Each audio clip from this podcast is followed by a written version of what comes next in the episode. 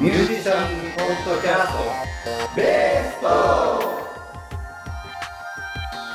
さあ始まりましたベーストークですお送りしますのはベーシストの益子城と藤本こと藤本慎也とおトムです新しいですよ。よ よろしくお願いしまろしくお願いします。明けまして。すおめでとうございます。ねえ今年もよろしくお願いいたしますお願いいたします。今年から本名で行くんですか？いやーどうしようかな。と思って、なんか、なんか分かりづらいかな。ね藤井も通っていう。そうそうそう、そうなのよ。そう、藤本ってすぐ藤本になってんじゃんみたいなね。そうなんだ。そうなのよ。いつも気になってたんだ。うん、そう どうなってんの、うん、まあいいけどね。うん、どうしよう。藤本慎也にしようまあお任せいたします。かな。はい。そんなわけでですね、今年初めての収録ということでございますけれど。も、お正月はどんな風に過ごしたんですか、皆さんは。未来の話をしなきゃいけないからね。そこでもバラすんだね。そうそう。はい。まあ、撮ってるのは年末でございますということでね、はいはいえー無事、えーベース会ですね、12月のベース会が終わって、大盛況の、うん。そう。感じで終わっておりましてですね、はい。えー来年もこの感じでどんどん広まっていくといいなと思っておりますよ、ね。ですね。そのもうねバラしちゃったからあれですけど。はい。何ですか？バタバタしてる中。うん、忘れ物が。あ今日皆さあそうですね。んいろいろありましあたね。りましたね。あのーまああの今日は12月のベース会があった日なんですよ、はい。実はね。でそこで、まあ、よく来てくれる酔っ払いの先輩がいましてですね。はいはい。俺のチューナーはこう小さくていいだろうっていう自慢をされてたわけですようんねふーんと思って俺のチューナーもっと小さいっすよっつって思ってったわけねそしたらどっか忘れてきちゃったちっちゃすぎて忘れちゃうじゃん。そうそうそう黒だしね。ねえ。だからこれねリムジンでねなんだこれ。捨てられたあのなんか椅子の下のゴンか？みたいなね。ねまあいいや捨てちゃえ。そうそうそうどうかどうかありますよ。そうどうかあよろしくお願いいたしますそんで今ベース会終わって、はい。録音しに来て、うん。さ我々ヘッドホンをいつも使ってるんですよね。そうですね。はい。そしたらもうまんまと2人して忘れてるんですよね。そうそうねヘッドホンないね。そうそう。なんか無理やりイヤホンをつないでやそうるトムさんのねが幸い持ってたからよかったけど。はい。でそトムさんさすがだなと思ったらトムさん何でしたっけ、なんか忘れちゃったんじゃない？ああ SD カード忘れてましたね。ああそうか。そうそうそう。うんだからみんな忘れ物してるんですよね。そうそうそうそう。ねそう。なかなか、まあなんとかなるっていうことですよ。そうそうそう、うん、忘れ物してもなんとかなる話なんですけど、そうそうそうそう今日ね今日仕事だったんですよ。ああそうね。そうそう、うん。あのベース会の前にね。はい。でこれは言っていいのか悪いのかわかんないんですけど、ん。あのまあアンプ持ち込みだったんですよ。はいで現地に着いたわけですよ、うん。そしたらですねまああの今週この、うん、と何曜日かにやっぱアンプ持ち込みの仕事があったので、うん車の中に積みっぱなしだから、うんまあまあいいだろうと思って、うん。現地着いたわけですよ、うん。そしたらね電源ケーブルがなかったのよ。アンプの？アンプからコンセントにつながるつなげる電源。ああそこは分離するタイプね。そうそうそうそう、うん。やべえどうどうしちゃったの？そんでこうしれーっとね、うん。あんまりなんとか忘れちゃったとか言うと動揺させちゃうとまずいなと思ったから、うん。しれーっとこう積んで、うん。さ音響さんがまだついてないみたいな話になってて、あじゃあこの絵を機に買いに行くかっつって楽器屋さん探してほで楽器屋さんに行って、ううん。そしたら「ありません」と。ほあのねまあ売ってるんだけど売ってるまあ顔止めは買えるんだけどうん。店頭には今ないと、うまあ普通買わないねそれだけ単品でね。そうそうそうそうそう。ん。うん。うであのこれこれこうでね、うんうん今ねリハをやんなきゃいけないんだけど、うんうんうん。なくて困ってるとうんうん。いう話をしたら、じゃあしょうがないですねっつって、で僕もう原品でいいからなんかついてるやつね。うん。あのもう本当買いますから。っうんていう話をしたら、うんうん。じゃあちょっと裏の方にちょっとなんか余ってるじゃないけどうん。なんかねうん。使わないようなのかないかわかんないんですけど、うんうん。こうありますからってうん言ってこれをねもう貸してあげますって言ってで持ってきてくださいねって貸してくれたの。すごい。もうねやっぱり楽器屋さん素敵って思いましうん。たそんななんか人情味あふれるこう経験ができるとは。ねえ結構ね。本当に、うん。本当にね感謝してます。ありがとうございました。ありがとうございましたその説は。はいその説はもうあの忘れないように気をつけたいと思います。いい話ですね。うんうん。やっぱ音楽は世界を救うですかうんねうん。本当本当本当。うんうん。で前昔ね楽器屋僕アルバイトした時あってうん。僕と同じような人いましたようね、ん。電源ケーブルがないんですが ないです、ううん。ん、その時はなんか原品の違うの入ってうんうんうん。やっぱ同じような。後で持ってきてねぐらいでね。そうそうそう。いやありがたいですよね。うん、けどこのご時世もうそういうのないかなって思ったんですよね、うん。もうそしたらねやってくれて本当にもう大感謝です、本当にありがとうございます、うんね。うん忘れ物に気をつけたいと思います。負けましょうって感じではい。ねはい。生音じゃ出ないもんね駅の場合はね。そうなんだよ、うん。そんでせっかくあんな大きいランプ持ってったのにさ。どうすんだよ。そうそう。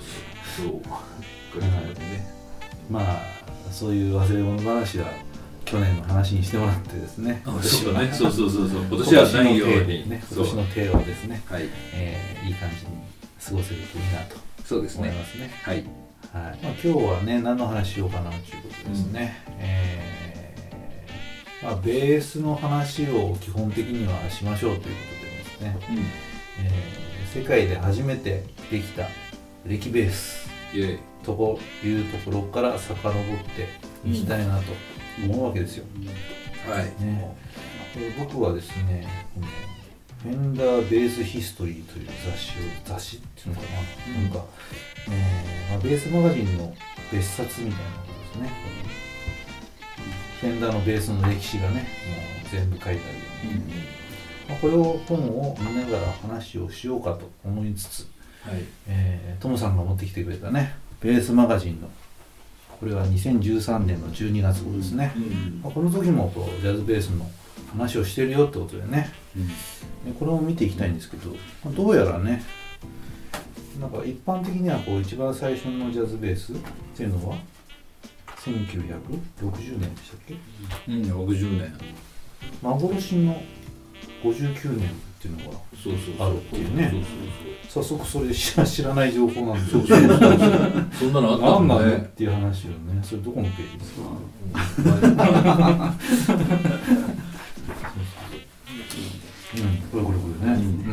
ねこれそさ2ボリュームになってるんだね。62うんね6 60年のってねうん。2年になってるじゃないですか、2年ってことになってるね、まあその辺もちょっとまあ知らない人には詳しく言いますけど。あのーそう一般的には1960年に初のプレシジョンベースがね、うん。えーまあ、今でいうテレキャスターのギターみたいな形したプレシジョンベースが1960年に世に出たはずなんですけど幻の59年です。よジャズベースっていうのが、まあ、ここに載ってましてですね。これは後で写真とか撮ってねアップしたりするとやばいんですかね。ああちょっとやばい写真はダメですね。写真はダメですかね。うんじゃあこのどうしても気になるって人はですねこのベースマガジン2013年の12月号ですね。バックナンバーちょっと購入してもらってですねえ34ページを見てもらうといいかなと思うんですけど。そうあのプレシジョンベースっていうのは基本的にピックアップが1個なわけじゃないですか。うん。ハンバーガーね。そうそうそう。でな、まあ、今の現行のやつだと、まあ、四角いのが2個くっついて真ん中についてるみたいなね。うんえー2個ついてんだけどそれで1個みたいな形なんですけど一番最初の形はシングルピックアップが多分1列って感じだったんだよね、うん。テレキャスターの方のうんうんやつがね。でこれも早速ですね。なんかこうジャズベースの形をしてるわけですよ、うん。ジャズベースっていうのはプレシジョンベースの後に出てきたものじゃないですか、うん。ジャズベースの最初って何だっけ？知ってる？プレベ？六年あそうジャズベース60年でしプレベは？ょプレベ57じゃない？この話は？号泣これ59あ60年のジャズベースの前に出てきた。そうそうそうそうあそうそうやっと分かった、ごめんなさい。勘違いしてた。プレシジョンベースの前にこれが出たの。か とちょっと勘違いしちゃった。60年にジャズベースが発売される前の年に試作品みたいなことで。うん。じゃあなのかな、あだから結構洗練された形してんだ、うん。もうね、うん。あの本当形がジャズベースですもんね、うんでまあ今のやつよりもそのピックアップがちょっと幅広いうん。シングルなんだけどハンバッカーみたいな幅に見えるよね、そうそう。なんかギターのさ P90 ってあるじゃない、えわかんない。なんかねなんかピックアップこういうのあるんですよね、うん。そういうやつみたいなあの、まあ、見た目。感ねうん。まあそんなところが、まあ、実は載ってまして、えーじゃあこの話はまあ終わりということで。ザクッと。ザクッと。ちょっと勘違いしちゃったのね。はいじゃあフェンダーベースのちょっと歴史を振り返りたいなと思うわけですよ、で今の話は1969年だったけどねじゃあ59年。59 59年。だったけど一番最初のは1951まあこれですね年。うんうん。の10月、あこれが初期なんです。そうなんです、そうそうそうテレキャスターベースって言われる言われているようなプレシジョンベースっていうのが初なわけですね、そうなんですね、これかっこいいですよね。このうん。このかっこいいキックガードっでしたっけ、この形はこれが一部初代なんですね。初代なんですね、へえ入れてこの辺は何か参考になる画像を何かね添付される、ね いいのかなと思うんですけど、ね、ということはこのここれもこの何でしたっけこのピックアップフェンスがそうか。それも結構それ初期からそうそうそう。それがついてたんですね。ここに手のひらを乗っけてこのピックピックなんだ手を置くところ。フィンガーレストね。フィンガーレストを、まあ、中指以降をかけてピックで弾く前提でこういう形になったのかなと。それこそあれよね長三匹親指親指そうそうそう引きね。ね。怒りや長介双方についてもね今回のアドバンスでは熱く語っております。そうそうそう。はい。でまあ、当時はこういうシングルのね寂しいピックアップがついてたわけですよ、これを隠す意味だったのかな。あそうでもないのかああ隠すななんかこれってなんかノイズ対策だったとかね。なんかミュねート対策だったとかいろんなこと言ってますけどね。これはあれ余計なバイオンやサステインを消すためだとこれ これでこれあれね。ブリッジのフェンスね。あブリッジの方か。うんブリこれブリッジのフェンス。そう。フロントの方についてるのはあんまり意味がないのかな。手が手を置くところってこと？ピックアップの上にあああれも僕はもう手を手を置く場所だと思ってたのね。けどなんか誰かはやっぱり音に関係するんだとかなんとかとかって言ってる人もいいた。けど定かではないですね、ね立憲ばっかみたいにあれだとまだちあれですけど、ねまあ、あの音はすごく変わりますけど、うん。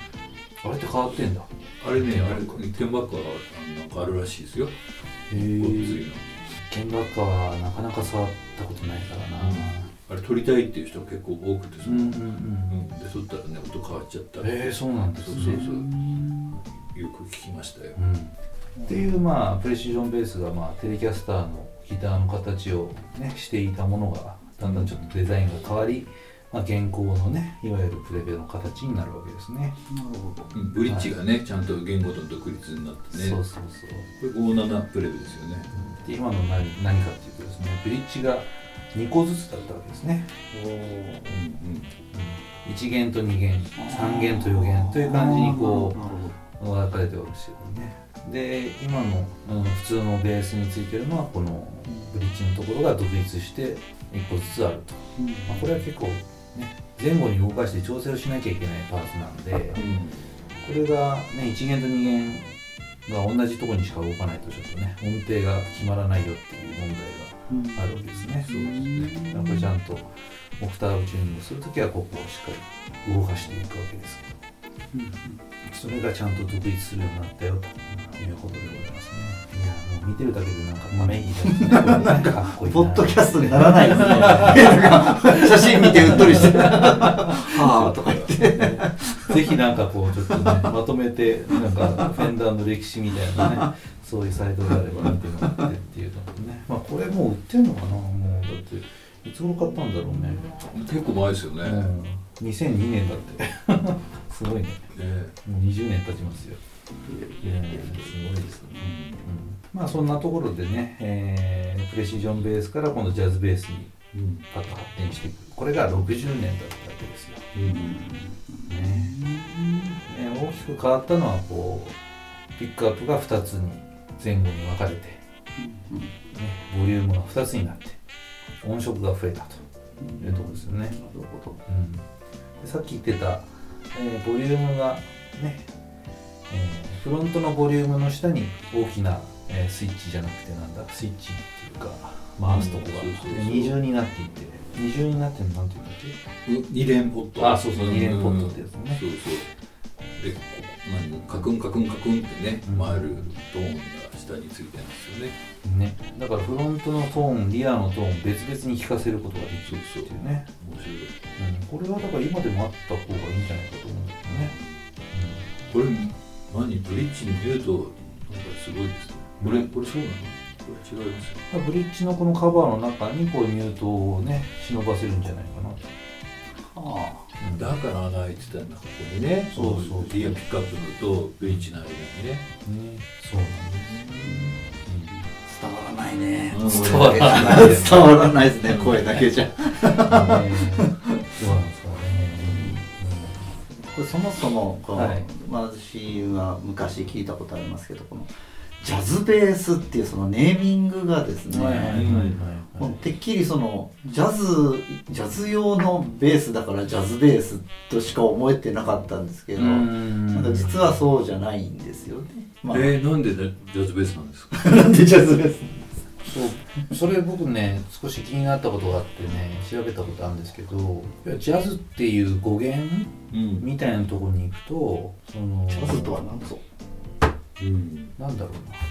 ちょっと変わってるとか、うん。なんかちょっと普通と違うんじゃないかみたいな要素があったりとか、なんか新しいことしてるとか、まあ、そういう意味合いのある言葉らしいんですよね、うん。ジャズっていう。で多分ちょっとジャズの語源になった言葉は別にあったと思うんですけど、なるほそれから多分音楽のジャンルとしてジャズっていうのができてきてっていううん。感じだと思うんだよな。プレシジョンって何なんですかね？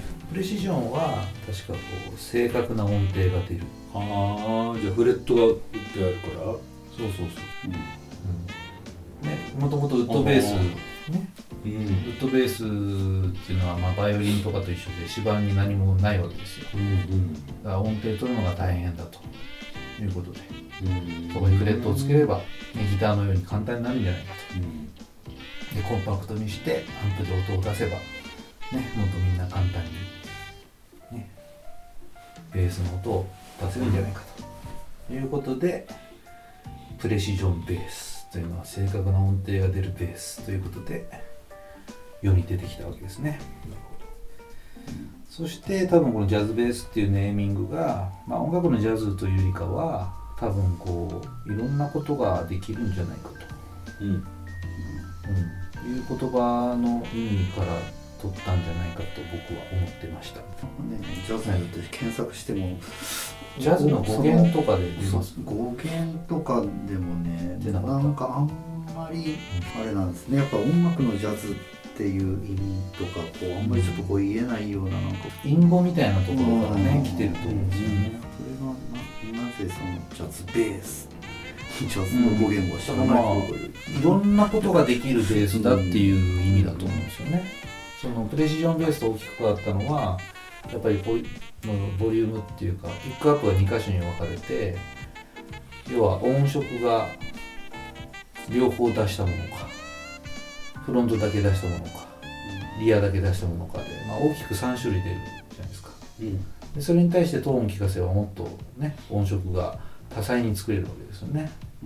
でいろんな音楽に本当は対応できるよっていうことでジャズだけに使うっていうのはもう真逆な感じの意味になっちゃうわけじゃない。なんか音楽で今一般的に知られてるジャズっていう意味とは違うなんか若すごく干違うと思います、みたいですね、うん。なんかすごいこのそのジャズの歴史っていうのを今ちょっと今もわ私もはいいろいろ検索しながら見てたんですけども、でやっぱりジャズっていうのはやっぱりコントラバスでやるのがもう主流でエレキベースが出てきた時にジャズミュージシャンはやっぱりエレキには行かなかったですよね基本的にはね。そんな中で誰がこのエレキベースを世に広めたかというのはやっぱジャコ・パストリアスじゃないですか、ね。まあ、この人がこの俺は世界一のベーシストだっつってね触れ回ってねまあ、デビューしたアルバムの一番最初にねチャーリー・パーカーの「ドナリー」というね超難解な曲を、えー弾いてるわけなんですけど、まあ、その時はみんなねウッドベースで弾いてんだろうなっていう評価だったらしいですよね、ああなるほど。そうそうそうでエレキベースで弾いてるっていうことが知れると逆にエレキベースってこんなに表現力あるんだみたいなことだったらしいです。うんそれでこうエレキベースっていうのがこう認識されてえーじゃあこのようにプレイすることもできるんだと。ということでねみんなジャコのコピーを一生懸命してね、もう目の前には藤本コレクションのジャコ CD がたくさんありますけども、ジャコが使ってたのは6 62のボディに60ををつけたやつでしたっけ、わからない。その辺僕はなんかね。ないです、なんか友達から買った60うんでもともともあなんかうん、60年生ってことね。そうそうそうそう60年生のやつ。要は元年の。そうそうそうそうそう。でそのネックだからあのジャコってうん。2ボリュームですよね。あれ？どうだったっ2ボリュームじゃなかったんじゃない？2ボリューム1トンじゃなかった？け62年もあれでしたっけ？ねこのボリュームがどう変わったかっていうことですよね、で2ボリューム1トーンですよね、うん。ジャコね。ジャコはね。そうそう。だからあれで多分62なんですよボディが。あ62年ですね、うん。うん。でね。ででネックは60年ってこと。うん。なった気がする。違かったらごめんねみたいな まあねジャコの研究家みたいな人はたくさんいますからね。自分でフレット取っちゃったんですよね。そうそうそうそう気にそうまあフレットレスって概念はあったらしいんですけどね、まあジャコは、うん、ジャコが広めたっていう感じかな、あとこの本見てたら、うん、なんかフレットレスでこういうの作ったんだけどあんま受けなくてあんまり売れなくて一回引っ込めてまた出てきたみたいな話が載ってましたけどねそのページがどこかは忘れましたって感じでございます。なんかねはい。そうそう。60 60年の,、ん。あのジャズベースをねこの前ちょっと弾く機会があって、うん。弾いてみたんですよ。そしたらめちゃくちゃやっぱり良くてうで感覚としてはすごい木っぽい音がするんですよ。んうーん。本当にでね何やっても抜け抜けるなみたいな感じがするんですよね。でこれも都市伝説っぽい話なんですけど、さっきねあったんですけどね6 60年のやつは指板が厚いんですよね。ああはい。張り方が違うわけですよ。6になると薄くなるわけですよ。だからネックのなりが違うんじゃないかっつってね。うん。でだからジャコもあのネックを6人につけたんじゃないかとかっていうそういう都市伝説もねあったりするんです。ねけどなんかねこれね。これ、うんうんうん。いわゆるスラブ張りと呼ばれる、ね、そうそうそうそうそう。昔のやつはすごい分厚いわけですようん、だそこの薄くするのか。そこの内容が結構大きいんじゃないかとかね、こういろいろ疑問を持ちましたよ、ね。あの逆に本当にすごいいい音でしたね。最高そうあのもう昔あの古いプレベを買ったという友達がいて聞かせてもらいましたけどアンプのそばにいるとね自分の音聞こえないんですよね。うん。で10メートルぐらい離れたところで聞くとねすんげえ聞こえてくるえー、なんなんだね。遠鳴りする感じだったっていうのはすごい覚えてますけどなんでしょうね。うん。何にも負けない感じがしましたね。誰が何の音出しても俺の音はここにあるよっていうふうにねできる感じ。がそうさっき言ってたフレットレスのねうん。やつが、ね、1970年に、ね、フレットレスを作って出したんだけども、ね、一回やめて90年の半ばにまた作られましたってことですね、僕買ったのはこれですね、うん。70 73年からのプレベブレッドですだからね、ボディがアッシュで指板がローズットかな、そうそう、ね、このポジションマークがないのっぺらぼうのね、うん。うん、フレットですね。そうそうかっこいいんだけど弾きづらいっていうか弾けないよっていう感じがしますね。どこにだけのかッドベースで弾いてる人が何をいやいやいやいやあのウッドベースもねやってみてそのねいろいろちゃんと基礎からやっていくと実は見ないで弾けるような工夫がいろいろあるわけですよ、うんあのまあ、ざっくり言うと1弦の7フレットのレノートっていうのは、うん。ウッドベースだと見ないで押されるんですよ。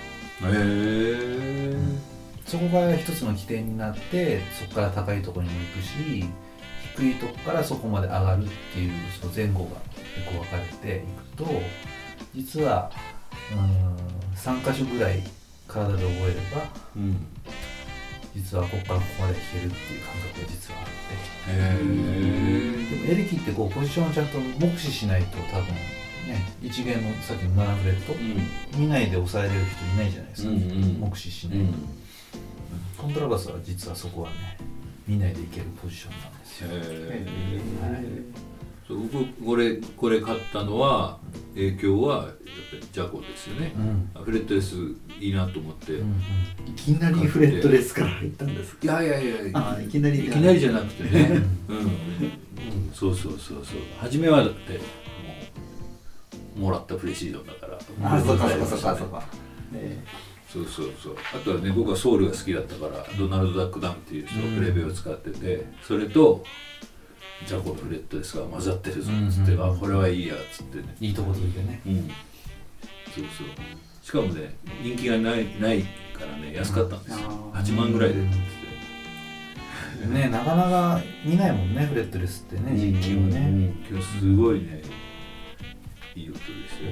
まあ僕これ言ったかもしれないですけどね最初に買ったフェンダージャズベを自力でフレットレスにしたっていう。でもそれもやっぱりベースマガジンですよ。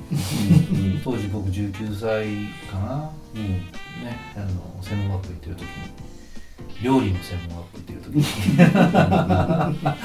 あのベースマガジンを見てですね。あフレットレスの作り方書いてある、うそうそうレシピレシピ。あのでもまあもともとそれはちょっと思っていて、あの楽器屋さんに出そうかなどうしようかなって思ってた時に自分で作ってみようって記事があったわけですよ、でその時はアトリエの5弦を買っていて4弦をいつかフレットレスにしてやると思ってたんで、うん。よっしゃと思って学校をずり出すにして東急ハンズにそのまま行ってですね、えーまあその抜けた後の溝を何で埋めるかとかっていうのを全部買い込んでそのフレットレスの作り方に従ってね、当時団地のベランダでですよ。木工作業をして。でもなんかね半日ぐらいでなんとか形になりましたよ。すごいよね。抜くのはだって横からねニッパで挟んでこうニュニュニュってこう抜けていくんでうわ気持ちいいって感じでねスポスポスポと抜いていくわけですねあれ真似しちゃうとですねもう二度とはまんない感じになってる。ので気をつけてください。ね抜くんだったら最後まで抜いてください。って感じでなんか返しがあるみたいな構造でね、そうそうそうそう逆に打ち込むの結構大変だと思うんで。ねまあそんな感じでフレットレスはねジャコの代名詞ですけどね、うん。このジャコの話は気になるジャコの話はちょっと次回しましょうかね、お結構喋りましたね。結構喋ることベースのがベース結構中身があるのかないのか微妙なところなんですが。ねやっぱりねあの僕なんかはうーんジャズベしか持ってないですよ、うん。うん、ちょっとね借りっぱなしになってる、えープレベが誰かに貸しっぱなしになってますけど。誰かから借りて誰かに貸しちゃうとひどいよねって思うんですけどね、えー基本的にはこう4弦のジャズベと5弦のジャズベしか聞いたことなくてフレットレスの4弦しかなくて、うん、で藤本さんは今メインはねケンスミス？うんケンスミスとプレベでプレベがね、そうそうそうそう。うん。ベースの時トムさんが？はね大変だからケンスミストムさんがワービック？今そうですねワーウィック。ワーウィックのでで散々なんかここでいろいろこうジャズベースのねいろいろこういう話をしし始めしてて、ああジャズベースはやっぱりうんねもう買わなきゃいけないんだな。ねと、よ。はい、まあ、買わなきゃいけないというかね。っていうか数とりあえず持ってないってどういうことって結構僕なんか思っちゃうジャズベースから持ってない人から思っちゃう。なんかでもすごくあのこの間もちょっと持たせてもらったけどなんか、はい。どうなんですか？これこれってうんとスケールってこれこれ若干短いんですかね。同じですよ。基本的には、ね、ロングスケール。うん。ロングスケールって感じです。なんか私なんかみもうそのなんかすごくこう持ちやすいっていうかこう、うんミディアムぐらいの感覚で感じられるんですけど、ワーウィックだと多分その12フレットの位置がちょっとねどっちかにずれてるから感覚としてちょっと違うんですよね、ストラップピンの位置があの違うんだよね。違うんですよ。で僕あのこれ、うんとケイ・スミスもちょっと違うんですけど、うん。あのスペクターを使ってた時まあスペクターね。みんなでバッてやるとね2フレットずれてましたね、あうん、ーだからあのちょっと向こうに行ってる感じね。そうそうそうそうそう。か。このネック自体の長さは変わらないけど、うん。そのボディの形状が。そうそうそうここの取り付け方で若うん。干ここの位置がこっちかこっちか。短く感じるそうそう。カッタウェイの長さが。そうそうなんかすごくなんかね持っててうん。シュッっていうかこうすげえあなんか引きやすいっていうかこそうローポジションがすごくなんかねこう身近に感じられるってそうそうそういうそう。これすごい大きいですよ。フェンダー系だとプレベもジャズベもそのストラップピンが12フレットにあるんですよ。そうそう。そうなのえでケミスミスも一緒ね大体。けどあちょっとちょっと低い。13ぐらいか、うん。13そうだからちょこっとずれるんだよね。うんそれが多分ワーウィックとかもっとずれてるよね。うんううん。んちょっとね変な形してますからね。でも人間工学的にはすごくあれがあそうそうそうね。あの私の持ってるまたまた話がそれちゃうんですけど。あのこのアドバンスをね、はい。私聞きながらこう、ええ。つい先日も、ええ。今まで公開されたアドバンス聞き直そうと思って、ええ。ええ。ずっとこう聞きながら練習とかしてて、うん。こう藤本先生がここの腰に乗せる的な話をしたじゃないですか私の今使ってるあのコルベットって形なんですけど、これがねなんか私のここにねすごくはまるんですよ。もうこのうんうん。ボディのえぐれがねうん。ここのなんか肋骨にこう、うん。はまってね、なんかそこがいいっていうところなんですね、きっとねまあうん。体型的なものもあるのかもしれないけど私もなんかあここになんかはまるなと思って、うん。この肋骨にこう当てて、うんうんうん。引いてるっていうかなんかそんなことをねちょっと感じましたけどね。ねまあ楽器の形によって若干違うでしょうんだから形がこういろんなねそれこそフライング V じゃないけど、うん。こういろんな形の楽器がありますけど結構その人の体型に合う楽器っていうのがあるのかななんて、こうアーチしてるみたいなのもあるあるもんね。うん。ね。後ろが。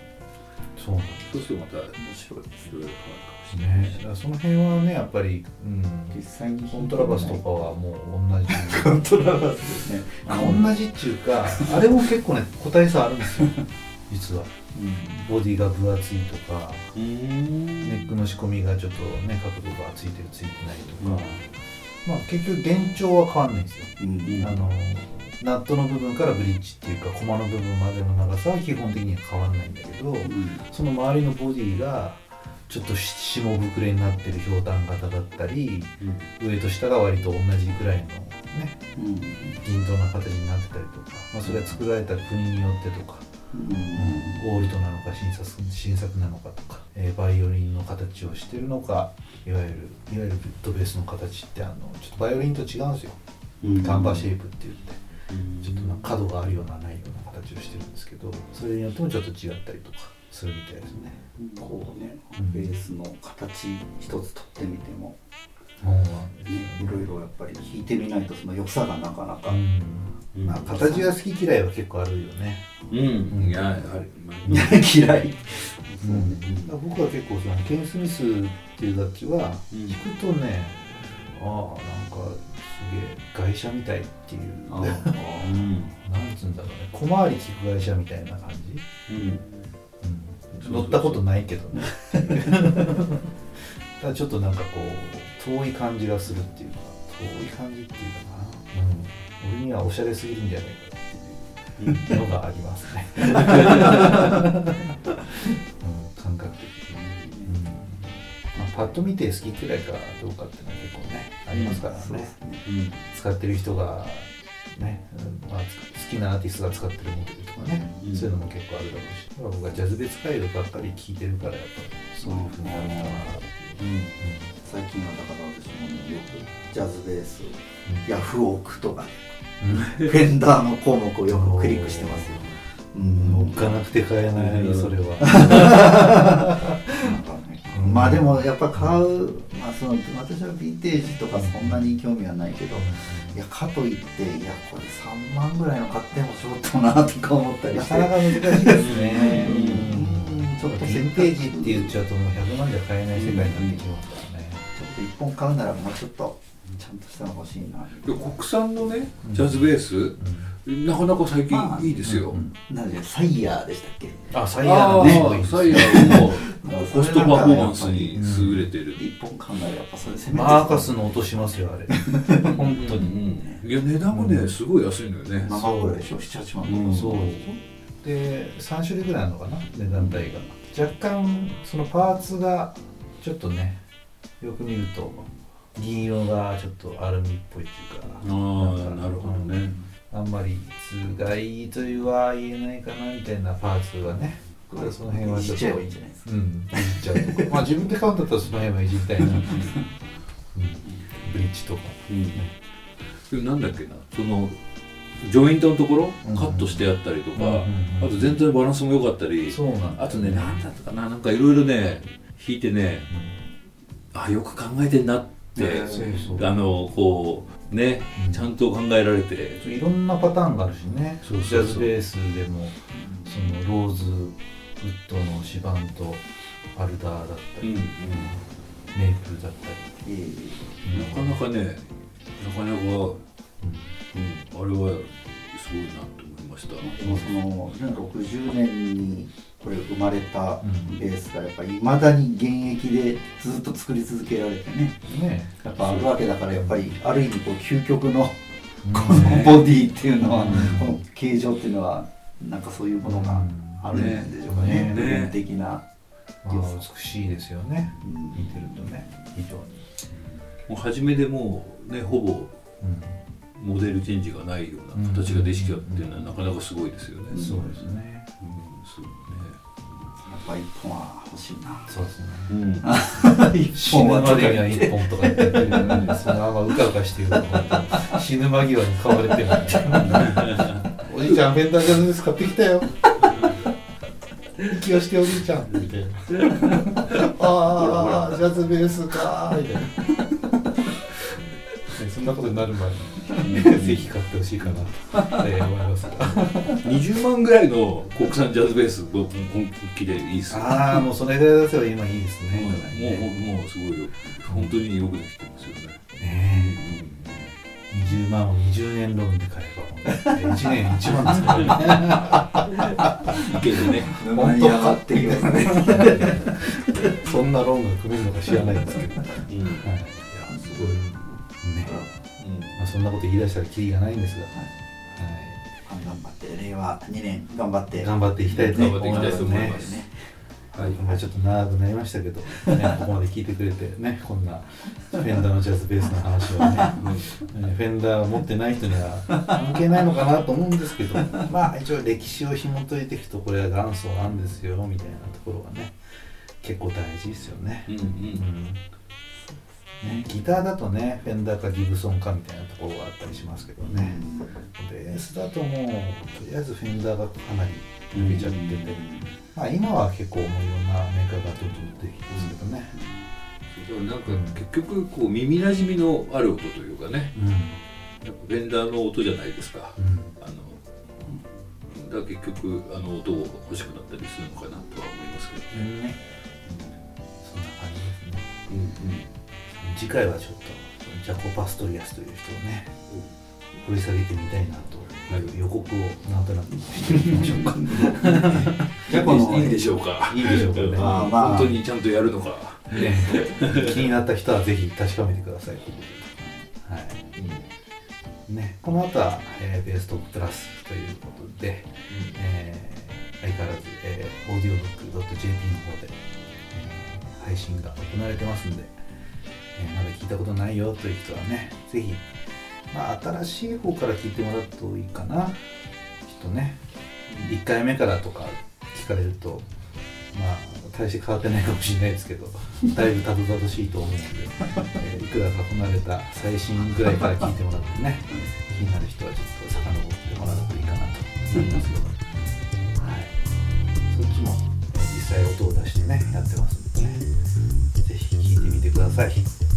次回のベース会がはい、えー年が明けてえー1月の第3週の土曜日になります。